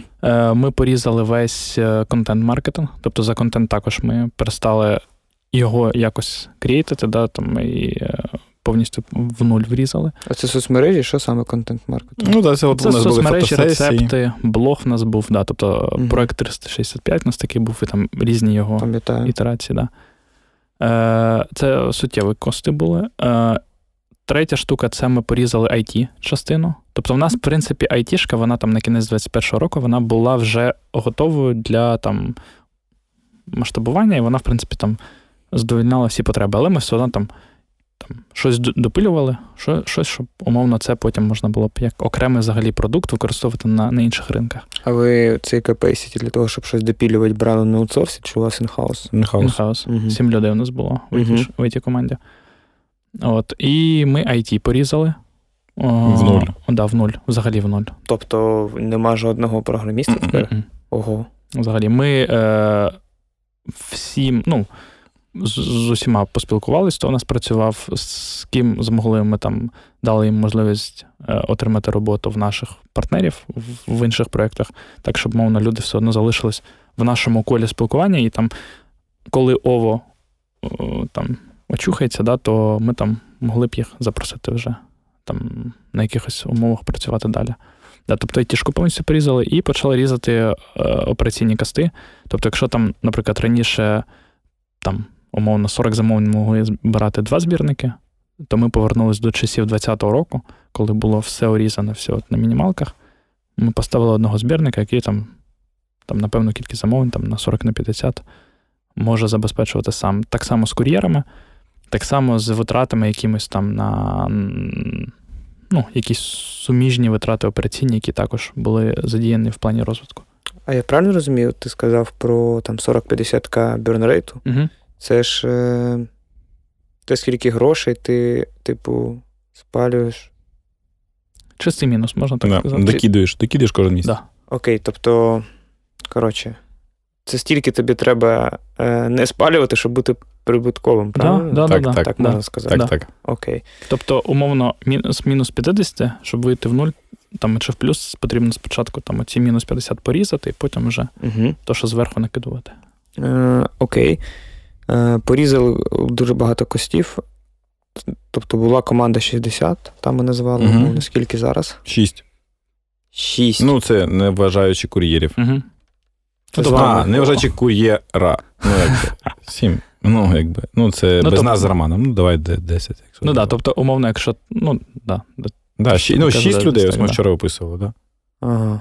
А чи, що це за люди тепер, оскільки це не така велика цифра, давайте Да. скажемо, чим вони давай, пішли по черзі. Значить, у нас два збиральника. Які на складах збирають замовлення. да. Один склад у нас залишився. Один склад да, залишився. на лівому березі. Два, ну, вони просто з, з них зміни є. Ну, вони ж не можуть 30 Мгм. днів працювати нон-стопом. Один, два збиральника, один закупівельник, один менеджер, по, яка адмін, е, адмінить сайт, е, створює списки закупівлі продуктів, вона ж і спілкується з клієнтами. Тобто ми все вжали, типу, весь функціонал на неї перекинули з клієнтський. А, операційний директор у нас є Бухгалтер. бухгалтер, і от тобі 6 людей. Ну і ви. І, І на, і ми 7-8, і кур'єри 2, 9, 10. 10 людей. Ага. Окей. Е, В 10 разів е, зменшилася команда. І в 10 разів впала виручка. Угу. І в 10 разів впали замовлення. Більше, а замовлення 20. Да, замовлення е, сильніше. 20. А що по замовленням? От за, да, червень, липень. От Ну, якщо там? роздріб, ну тобто клієнтські замовлення, це там до 20 Це 20 на, на що? день. Ну, день на день. Мгм. Мгм. Але ми в липні, на початку липня, ми почали. В принципі, запити надходили завжди. е, Але в липні ми почали там рухатися цей напрям. Це дрібний B2B. Тобто, це умовно B2C через B2B. Тобто, ми. Що, що це, Це мається на увазі? офіси. Да, це офіси. Мгм. Це е, от у нас є контракт з Glova. Ми як постачальник для його там Dark Story працюємо. Мгм. От. І там Ну, це невеликі готелі зараз немає, але там з готелями так, також раніше були. Ну, Це вам, як умовно, бізнес-девелоперам, треба ножками пройти і поговорити так. зі всіма Да. готелями, коворкінгами Мгм. і так далі. Це ваш новий е, Це шлях. один з напрямків. Окей. М, 20 замовлень е, залишилось на місяць. А ще раз На день. скільки було? Мгм. На, о, sorry, на день. А скільки було на день? Ну, 200. 200. 200, Окей, 200, було 200, стало 20. 200, 250 на піку було колись. Да. Угу. Е, який зараз у вас тренд взагалі по benchmark ах? От є якесь там мінімальне зростання, чи Так, воно якось так. на плато, типу, Є, тримається? ну, ми ж починали взагалі з семи замовлень в день, як тільки відкрились в травні. Тобто, треба зрозуміти, у нас аудиторія ключова це ну, середній, середній плюс киянин, жінка, зазвичай з дитиною. Ну, Мгм. якби. Е, Це хто? Це ті, хто поїхали і максимально довго намагаються вже не вертатись в Київ. Да. Ну, якби е, зараз так он Кличко сказав, 3 мільйони вже повернулись в Київ. А, ну, якби, і коли ми переїхали з Романами в травні, на початку травня, повернулись до Києва, і ти ходиш по Києву, і, і ну, типу, одні чоловіки ходять всюди. Всюди одні чоловіки. Жінок нема взагалі. Зараз то вже е, простіше, є вже жінки. І от кожен раз от ми замічаємо, як більше стає людей в Києві, е, так більше стає замовлень. Тому що як замовляли жінки більше, так і замовляють. Угу. Тобто тренд зростання такий від 7 замовлень е, До- до 20 на день. Це за два місяці. Мгм. Ну так, так. Угу. Ну, в нас насправді, от на початку липня був е, кращий тренд, тобто ми там до 30 майже доходили, там Мгм. мали можливість дійти. Але на початку липня в нас е, ну, в Київ почало повертатись умовно таке нормальне спокійне життя, да, скажімо так, постачальники, е, які раніше давали відтермінування, розуміючи там становище і входили в положення, вони там сказали: Окей, а тепер працюємо інакше. Тепер в день отримання товарів, будь ласка, сплачуйте. По передплаті. Його, да, по передплаті. І ми, і ми типу, такі бах, в, Да. ма- типу, в касовий розрив такий. Залітаємо. І... Великий? Е, ні, не, немає різниці, який він навіть. Типу, просто штука в тому, що модель ця працює навпаки. Ну, типу, сама бізнес-модель працює, коли ти живеш в цьому кредитному. Ну, так весь ретейл працює. Типу, Да. в тебе є кредитний gap, типу, ти на нього живеш. А, а тут, е, якби кредитний gap тебе забирають і кажуть, от тільки привіз продукти. Типу, от приїхав до нас, заплатив гроші, забрав продукти. Угу. А у тебе може не бути їх прямо зараз. Так, Да. так. І от починається от, от така штука. Да, і... ну і через це ми там в об'ємі прям, прям, прям сильно впали. Тобто ми просто умовно, в нас там було там активних коштів, які там не враховуючи цей геп, ми там могли закуповувати там на одну кількість замовлень, ми фізично вже не можемо їх покривати, бо по ним оплати приходять там з якимось певною, певною затримкою. І тому ми там через це змушені були трохи е, зменшувати асортимент.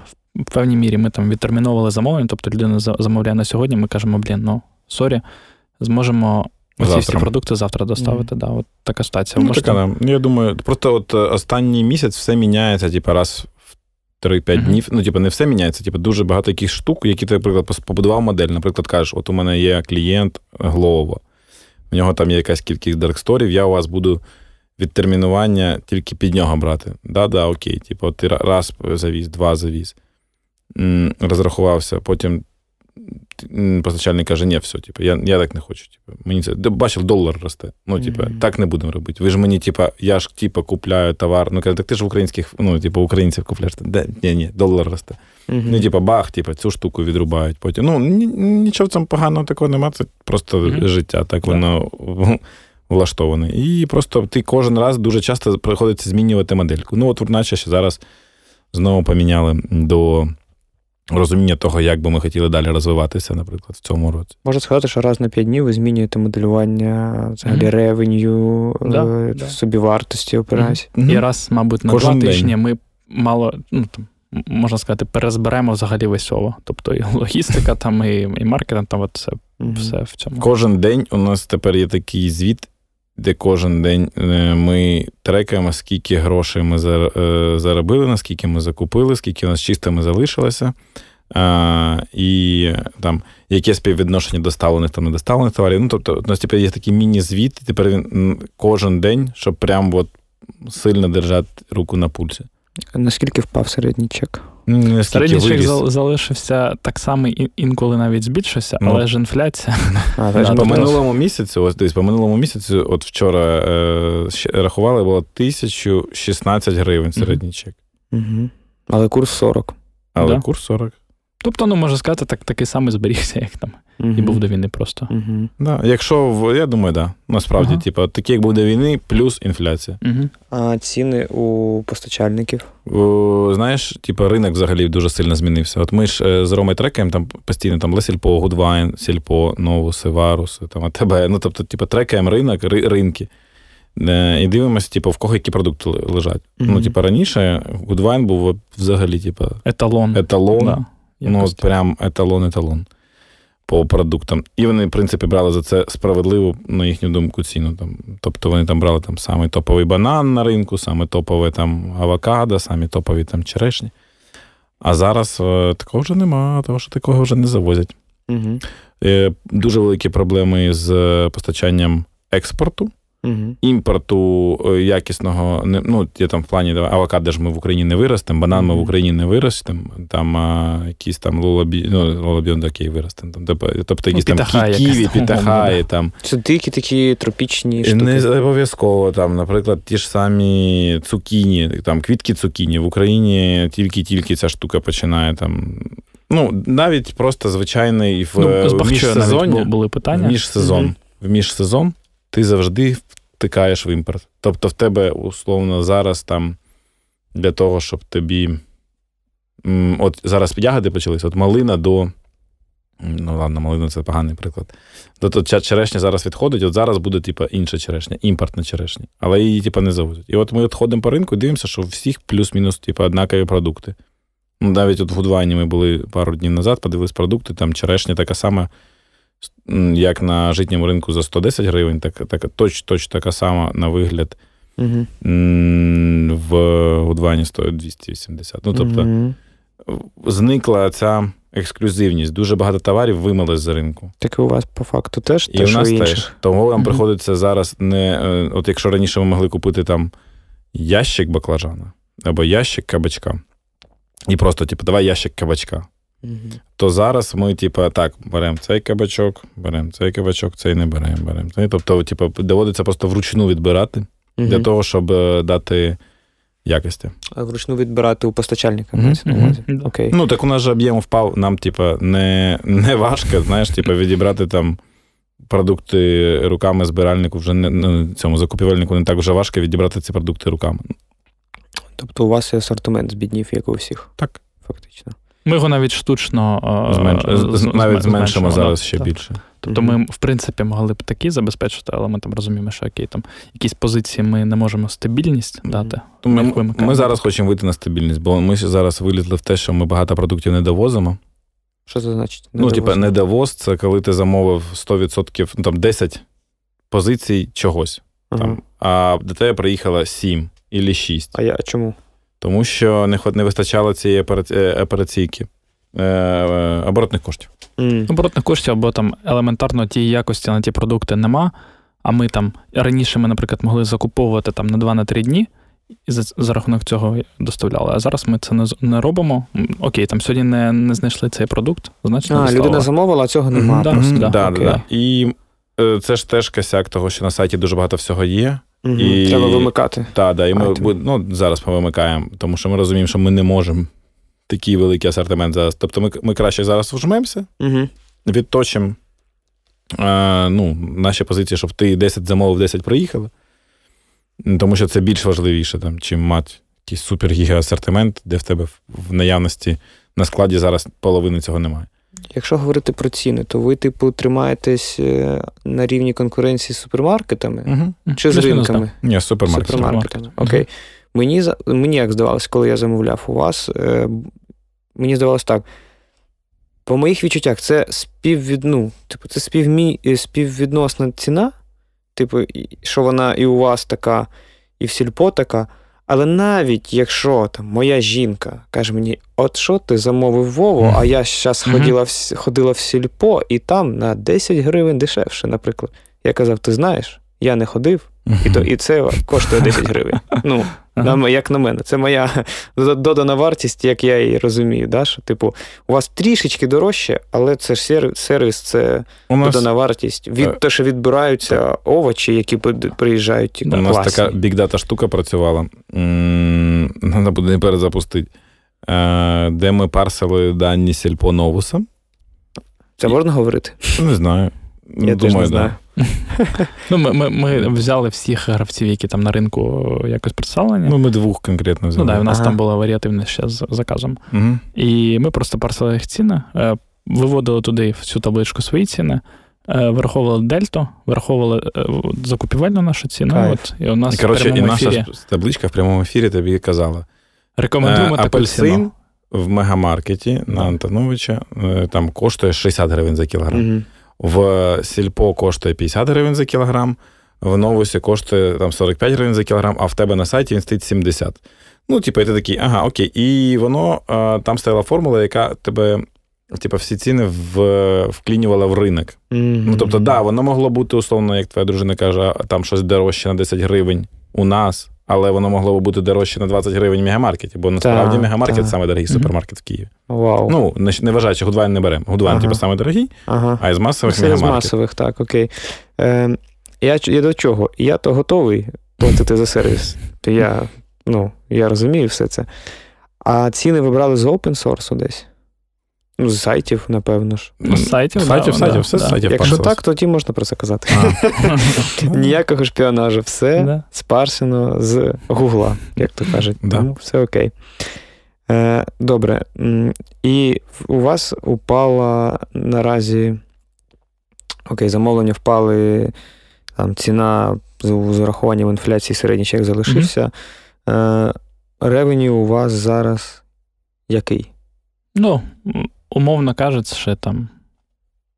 Не знаю. До 500 тисяч десь да, на місяць. Десь 500. Це МРР, МРР можна да, да, так вважати, це МРР. Ага. Тобто 500 тисяч гривень на місяць. Да. Окей. Е, Питання про зараз залучення якихось коштів. Угу. У вас є якісь там кредитування, партнери, інвестфонди? Ну, от Ну, в нас інвестфонди є е, ті, хто з нами працюють. Ті, хто да, да, ну, ті да, на борту. Угу. Да, Ті Ventures, і Club, там а, е, і, да, і, і, і ще декілька партнерів. Але, ну, звісно, що там. Ну, в нас, по-перше, там були деякі розмови, і деякі попередні домовленості до війни з деякими там гравцями на ринку. От, Але, ну, звісно, що там зараз ніхто не фінансує, в принципі, на якісь суттєві суми. Ну, взагалі ж ринок світовий, да. бачите, бачите, як просів. Ну, mm-hmm. типу, стартапи. Венчур, е, зараз взагалі так помінялась картинка, що венчур, в принципі, в direct-to-consumer проекти не дуже вірить в світі. Нам mm-hmm. цікаву історію е, Олег розповідав на минулому тижні е, з тієї венчур. Скаже, що в них від тієї було проінвестовано 9 проєктів direct-to-consumer, от mm-hmm. схожих зово по моделі. Один тільки український ЦОВО, решта це по світу розкидані. Ну вони взагалі не часто в українські проекти інвестують, тому uh-huh. це теж можна да. привітати, що вас проінвестував ті Ventures. Ну я знаю Дякую. дуже давно знову ж таки uh-huh. і, і так далі. Ну, я да, був у них таке... на iClub, я бачив, як все це працює. Да. І і от і за 21 рік вони проінвестували там плюс-мінус 9. І зараз залишилось тільки ми. Угу. З тобто, тих, хто операційно тих, хто, да, да. Тобто по світу, в принципі, ніхто ну, в цю модель там вже не вкладає таких коштів, які там умовно були рік тому. Да, mm-hmm. Але і ми тут треба підмітити, але і ми, типу, не не фанатики чистого direct to consumer. Ну, оскільки ви вже казали про B2B напрям. Так, то, і ми можна... бачимо собі навіть розвиток таким чином. І зараз починаємо спілкування з рітейлерами українськими. Е, Тому що ми бачимо, типу, як прикольно ця модель може працювати, коли в тебе є доступ ну, типу, коли ти умовно кажучи, об'єднуєшся з ретейлером якимось, в нього є дешева закупівельна ціна на продукти. Дешевше, ніж у вас, типу? Ну, звичайно. Угу. Ну, А, в них об'єми. Конечно, да. Вони об'єми беруть. Е, дуже Ну, Плюс відносини в них з постачальниками трохи довше, ніж да. у нас. Да. Плюс у них є логістика, е, не логістика, а це логістичні склади. Угу. Ну, не склади, а вони ж. Е, Розподільчі такі нам, центри. Нам для того, щоб організувати роботу, треба типу, 50 квадратів. Ну, типу, от 50 квадратів, і можна вже з цієї точки спокійно, без, ну, тому що у нас процес від, відлажений. Тобто ми зі свого боку закриваємо повністю відналагоджений процес, типу, включаючи і вітрину в вигляді сайту. Рітейлер закриває закупівельну ціну, рітейлер вже дає кредитне плече. Ну, це яке, от просто між нами відносини uh-huh. там в місяць. Да? Е, ми підключаємо типу, B2C-шку і B2B-шку, е, розвиваємо, і от ми можемо цю модель, з, е, так як рітейлери представлені в майже ну, там, в багатьох областях, ми можемо просто її екстраполювати на на кожну uh-huh. на кожну область. Тобто легко легка експансія. Так, да, так, так, да. так. Якщо ми зі своїми там вливаннями у нас не у нас сума інвестицій навіть там півмільйона немає. Тобто ми можемо це а так сказати, навіть півмільйона доларів в нас не інвестували. А ми зробили там за 21 рік виручку там в підмільйон, угу. то ця модель от так буде працювати взагалі дуже прикольно. Тобто, ви, по угу. суті, хочете зашейрити закупівлю через кредитне плече. І трошки склади, а інше у вас і так є. Да, да Тобто ми Але фокусуємося плюс... на тому, в чому у нас добре виходить, це додана вартість, це да, маркетинг, це IT, це робота з клієнтом. Угу. А партнер фокусується на тому, що у нього виходить. Це бек. Частина угу. це склади, закупівельні, різні штуки, це робота зі списанням. Тобто угу. це, це А і плюс е, у рітейла є своя база, у нас є своя база. Враховуючи наш досвід в маркетингу, це можна все дуже прикольно зав'язати. У нас є класні ідеї, як зробити так, щоб наприклад, ти любив замовляти в Ово, а твоя дружина любить ходити до супермаркета, і ви все рівно в одній там екосистемі. Ну, Екосистема дуже погана, 122 році вже. Е, але ви в одному, якби в одній тусовці. Угу. Для неї є свої вигоди, вигоди в офлайні, але вона якби. А ти онлайні, і ви кожен робить jobs to be done. Угу. знаєш. Головне питання кожного випуску звучить так: чи існує маркетинг і продажі під час війни? Так, я думаю, да. Да, да. Ну, типа, взагалі. Тут, е, ну, мабуть, тут навіть проявляється сутність е, і маркетингу, і продукту. Якщо його не було до війни, і він виїжджав виключно на на піарі на піарі і на хайпу ринку, то от зараз я думаю, що не проявляється. Угу. Що з маркетингом взагалі зараз в ринку, як ви думаєте? Що ви бачите? Ну, Нам дуже тенденції? подобається філософія партнерства, тобто uh колаборації. Ми, е, от ми, в принципі, в жодному інтерв'ю і там в, в спілкуванні з конкурентами навіть ми ніколи не казали про конкуренцію. Ми завжди кажемо, що всім, ну, кожен робить свій продукт, всім вистачає місця насправді, і кожен може давати цінність клієнту, щоб йому було там краще краще жилось. Да? І в нас е, історично добре працювало там, і зараз ми до цього повертаємося. Це коли ми беремо круті продукти з ринку, які працюють з нашими клієнтами, але в інших нішах, типу Smartass, наприклад. Угу. Там, я не знаю, Uklon той самий. Да? Тобто той, хто робить якісь якісні речі. Ми з ними придумаємо якісь колаби, які дають цінність їх клієнтам, які дають цінність нашим клієнтам.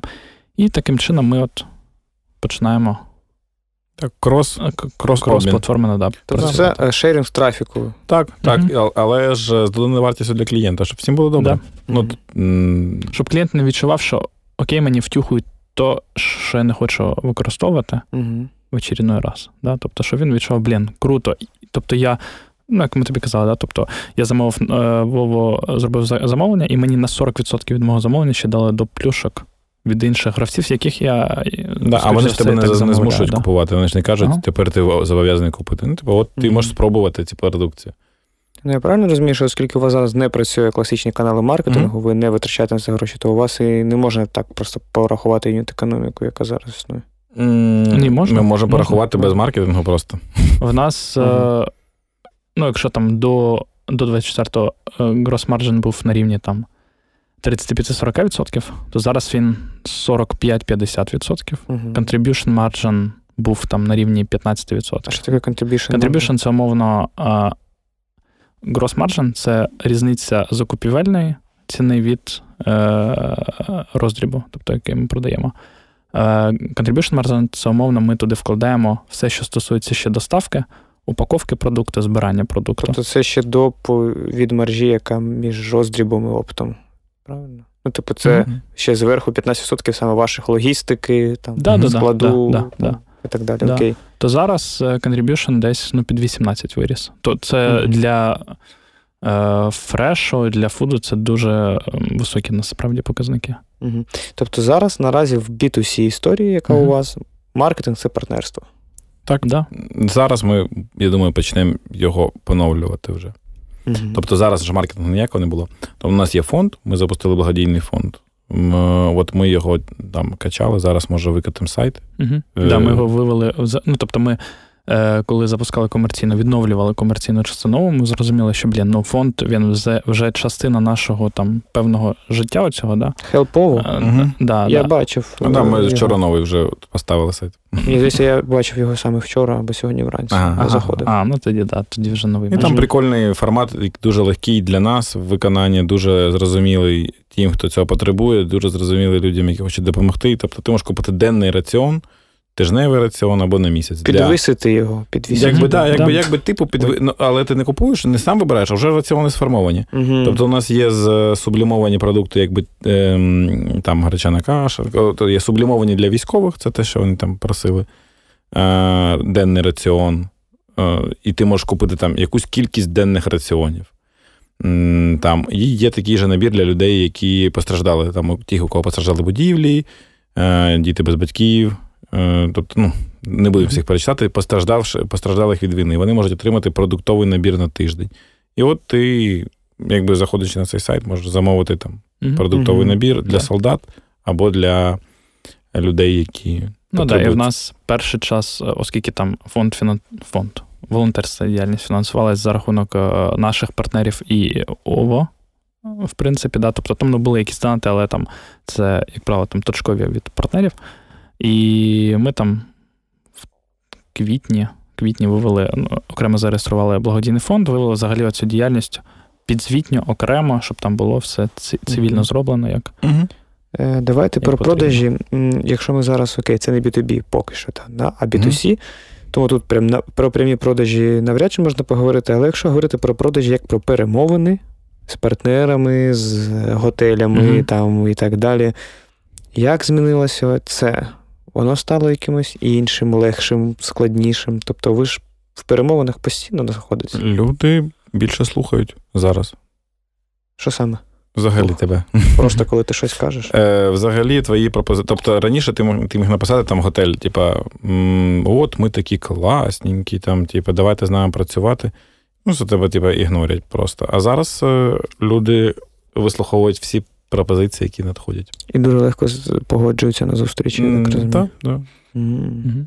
Ну так, да, можливо, можна так сказати, що е, більша лояльність до якихось е, невизначеностей. Тобто раніше все повинно було ось так, ось так, ось так жорстко, там в договорі прописано ось так і робимо. А зараз, ну і ми так зі свого боку, і в принципі, з ким ми спілкуємося, всі так. Ну окей, якби. Давайте давайте, давайте да, пробувати. Да, давайте, давайте спробуємо. Да, тобто постачальники теж. Е, Постачальникам важче, бо постачальники. Інша картинка да. світу ж трошки. Да. Mm. Бо ми працюємо з ринками, а там люди трохи іншої філософської okay. думки. Саме ринки ви маєте на увазі конкретні ну, оптові, Ні, оптові, ринки. Оптові ринки, оптові бази, оптові постачальники, mm-hmm. таке, да. Ага, окей. Скажіть, чи був у вас за цей час страх от тупо втратити все, що будувало два роки?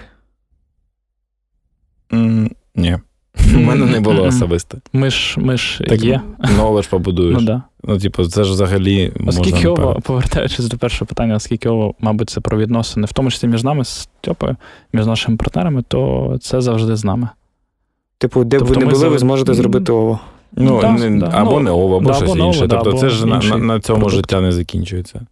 Ого. Тобто, щось інше зробити. Тобто, так, щоб аж переживати. Ну, не буде, буде щось інше. Я просто е, скажу слухачам, що я ж на хлопців зараз дивлюсь, вони реально посміхаються.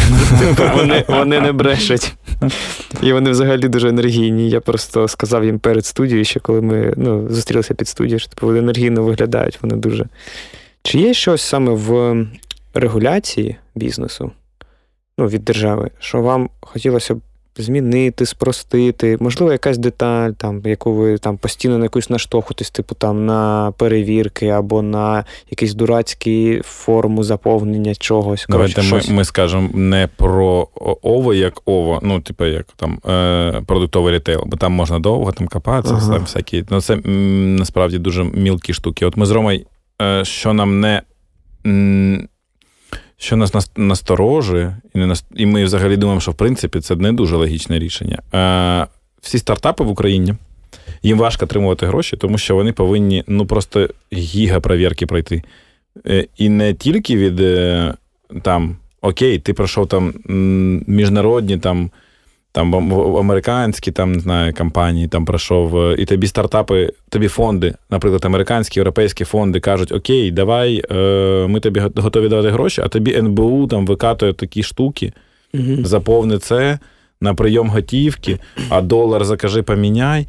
І пам'ятаєш, скільки ми заводили гроші да, з фонду? Дуже типу, два місяць. Валютна, місяць ми не могли гроші завести. Дуже важка валютна політика була Окей, там ми розуміємо, коли ми щось купуємо за кордоном і виводимо валюту uh-huh. з країни. А коли... Але коли ми заводимо, uh-huh. навіщо От, там оця проста штука? Типу, купа регламентів. Е, ну. Зробіть максимально простим спосіб введення грошей в країну. Просто рух коштів. Да. Просто в країну. А на вихід уже ставте собі там ліміти, блоки, uh-huh. перевірки і так далі. Типа, ну гроші, типу, повинні затікати прям супер швидко в країну. А скажіть конкретно, ви місяць заводили якусь кількість доларів як інвестиції mm-hmm. в Україну? Так, да. і там це дуже жорсткі перевірки. Ну, типу, не то, що mm-hmm. жорсткі, прям тебе там mm-hmm. допитують, але ти повинен е, ссылка на LinkedIn.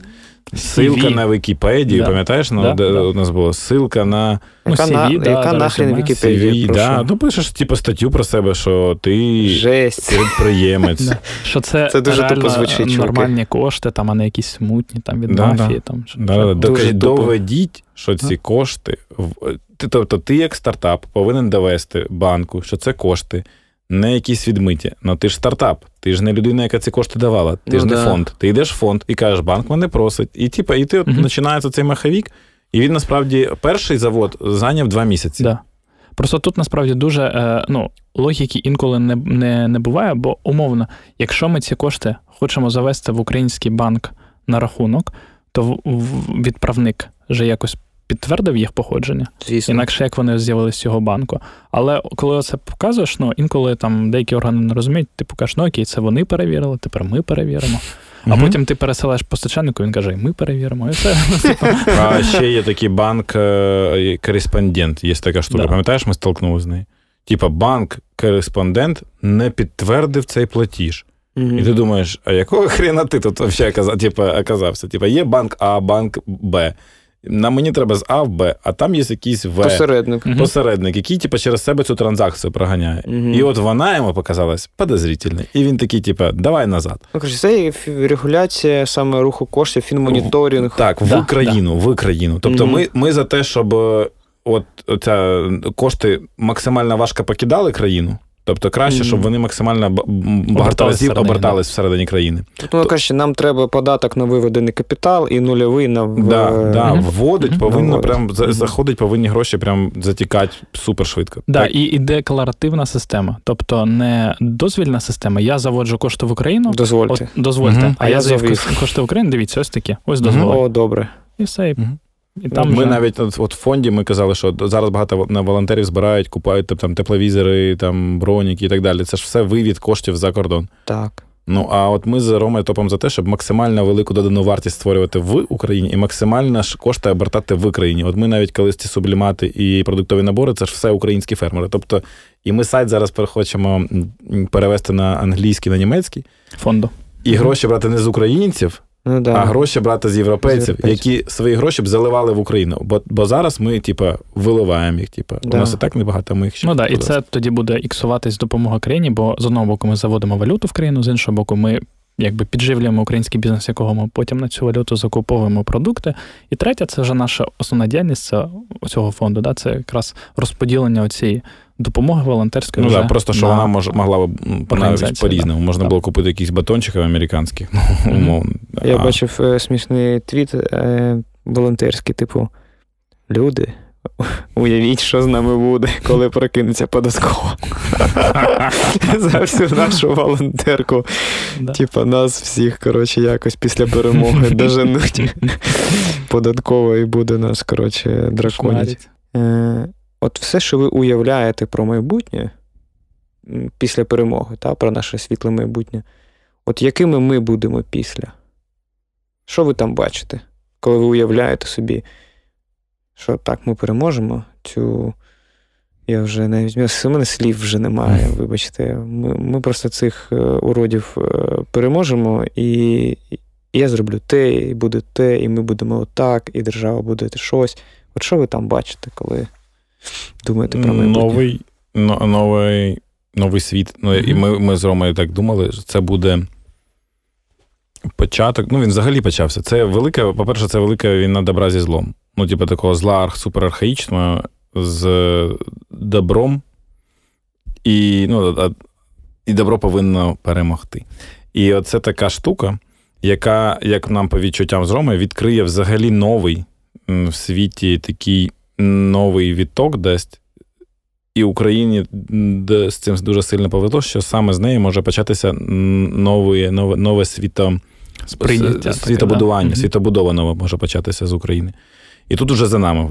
Або ми це візьмемо і будемо ми як центром світового світобудування, нового світ, світобудови нової, або ми не будемо цим центром. Ну, взагалі, типу, в світі почнеться взагалі новий новий світопорядок. Типу, вже так, як раніше, це це, це треба забути цю фразу хочу як раніше. Це mm-hmm. треба.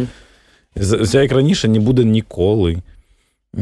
І оця вся штука вона буде по-новому вибудовуватись. І я думаю, що Україна дуже великі шанси на те, що тут буде створений новий світопорядок. І тут буде дуже велика потреба в людях, які якраз не не бояться цієї невизначеності, готові з нею працювати, і які розуміють, що кожен день щось міняється, і я міняюсь кожен день. Я живу, і я міняюсь, і все міняється. І от, типу, я з цим погоджуюсь. Я не хочу так сів. Немає стульчика увіреності ніякої. Да, просто українці дуже круто себе проявили, показали в критичний момент і показують. І ми сподіваємося, що просто це відчуття воно не не лишить е, людей, що вони все одно будуть пам'ятати про те, що вони класні не стали, вони такі були. І вони такі є, і будуть. І Україні ну, є дуже багато чого дати світу. І світ е, подивився на те, що що відбувається зараз, і він, він дуже хоче бути з Україною зараз. Приїхали біженці, а вони з останніми айфонами в класному одягу угу. розмовляють англійською. Угу. Да. Так виявляється, так можна було. Да, У нас дуже багато історій, коли наші знайомі там, ну десь е, вони ще там до 24-го були в Європі, там по бізнес-справах. І вони кажуть, коли зустрічають там американців, європейців, ну там буквально в ліфті, ще там на рецепшені, і і, і іноземці дізнаються, що що він з України, там той чи інший знайомий, то вони не вірять, вони просять показати паспорт. Вони кажуть, ого, ого, ого, це круті. Дайте дайте сфотографуватись, да, бо, mm. бо це щось прям. Я вам дуже дякую, що ви завітали до нашого подкасту до і після. Е, вам дуже дякую за сервіс, яким можна користуватися в цьому житті е, з класними фруктами, овочами. Дуже раджу тим, хто ще не користувався, спробувати хоча б раз. Бо хлопці, не дивлячись на все, на все, на все, ну, все проти, реально, все проти Ово, але Ово прибутковий. І це це не просто так, і хто б що не думав, це не дається легко. Це операційна діяльність, це робота, це перемовини. І дуже багато всього. У нас просто настільки багато часу, щоб ви знаєте, прям все mm-hmm. за кулісся, mm-hmm. там обговорити, як ви те робите, як ви це. Хоча це реально дуже цікаво. Але залишимо це на наступним людям, які будуть щось про вас дізнаватися. Е, Можливо, станете просто єдинорогом. Нагадаю, це коли капіталізація мільярд доларів. Тому нехай там ви будете розповідати про ці речі. Да.